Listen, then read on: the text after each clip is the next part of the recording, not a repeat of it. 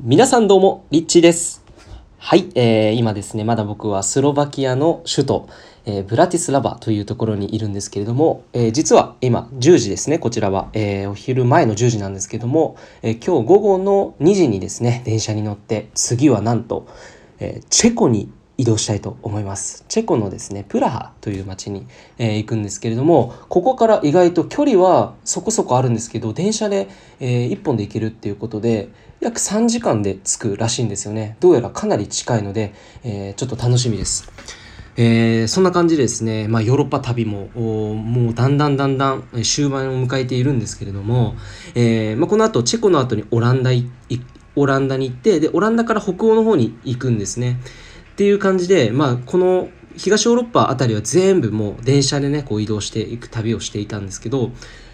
面白い。もうあの今までこう知らなかったんですよね。何を知らなかったかっていうとヨーロッパってねこう聞いただけでもどういう国があるのかってねこう名前だけ見てもスロバキアってどんな何その国みたいなね。ブルガリアってあのヨーグルトみたいなそれぐらいのイメージだったんですよね自分の中では。でやっぱりこう実際にこう足を運んでその街をこう道路を歩いて眺めているっていうこの時間をですねなんかこういろんな街でこう過ごしていく中でなんかやっぱりその自分の中での遠かった存在っていうものがだんだん近くなってきたなっていうのがちょっと感じますね。えー例えばなんかその電車の移動に関してもそうなんですけどあの例えばまあトルコからブルガリアに移動するのがまあ数時間ま数十10時間弱とかですね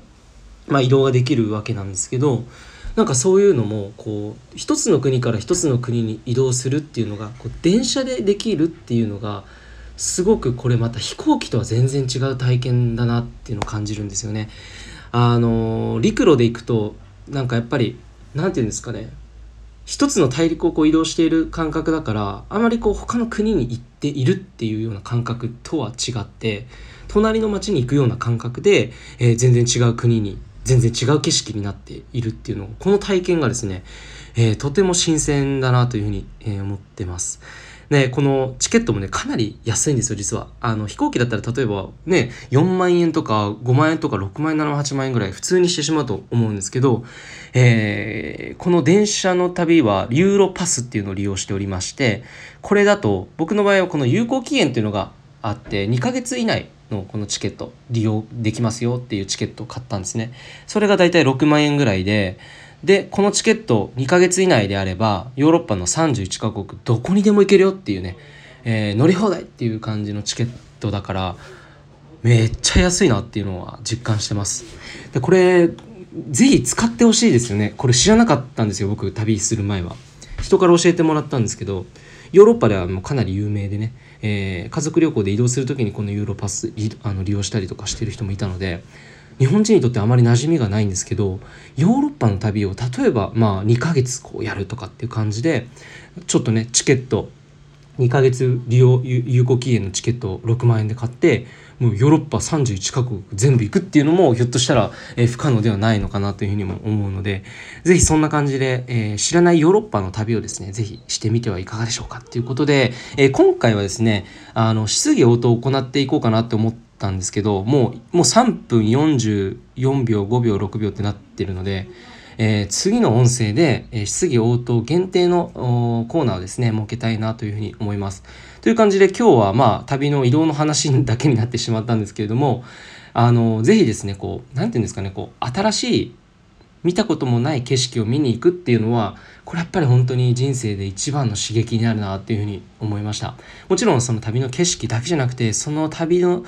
えー旅路で出会うですねなんかやっぱこう仲間との出会いというか人との出会いっていうのがすごく刺激的ですね。あの今でもこうコンタクト連絡交換してから連絡取り合ってる人とかのその旅のその後の話とかアップデートしてこう教えてくれたりするんですけどもうそのストーリー聞くだけであなんか良かったなってこう自分一人では体験できなかった旅をこう共に共有できるっていう、えーそういう感覚になってこの間のドイツ人のねあのルーマニア滞在して子供たちの支援をしているっていう彼もずっとインスタグラムでアップデートしてくれてメッセージを送ってくれてるんですけど「いやリッチこの間結局あの後自転車でもう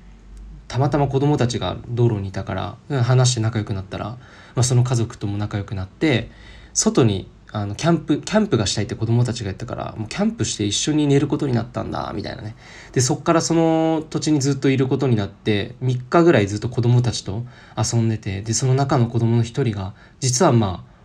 ああの親がですね奥さんのことを旦那さんが、えーまあ、殺してしまったっていうストーリーを子供が教えてくれたんだっていうふうにそこから5時間ずっと子供は黙っていたんだけど最後に僕にハグをしてくれたんだってもうなんかジーンときますよね。でそんな子供がそのカメラが好きみたいで、まあ、カメラの写真がものすごくいいからこれ見てほしいんだって言って僕に写真を送ってくれたんですよね。まあ、その1枚がもう本当に何て言うんですかねゾクってくるというかはあって感じでねで彼はその子のためにインスタアカウントを作ってあげたで僕もその彼のその少年のインスタグラムのアカウントをこう見ることができるっていうのはこれは何何て言うんでしょうかね一人では絶対味わえない旅の体験だなと思ってうんやっぱりこういろんなことが起きている中でまあいろんなこう経験をこうやって旅の中で詰めるっていうのは本当にありがたいなっていうふうに改めて、えー、思いました。はい、ということで、ちょっと今回は、えー、まあ、以上となりますが、いかがでしたでしょうか？えー、ぜひ皆さんも、えー、次の夏はヨーロッパの旅をしてみてはいかがでしょうか？ということで、えー、いつも聞いてくださりありがとうございます。リッチーでした。バイバイ。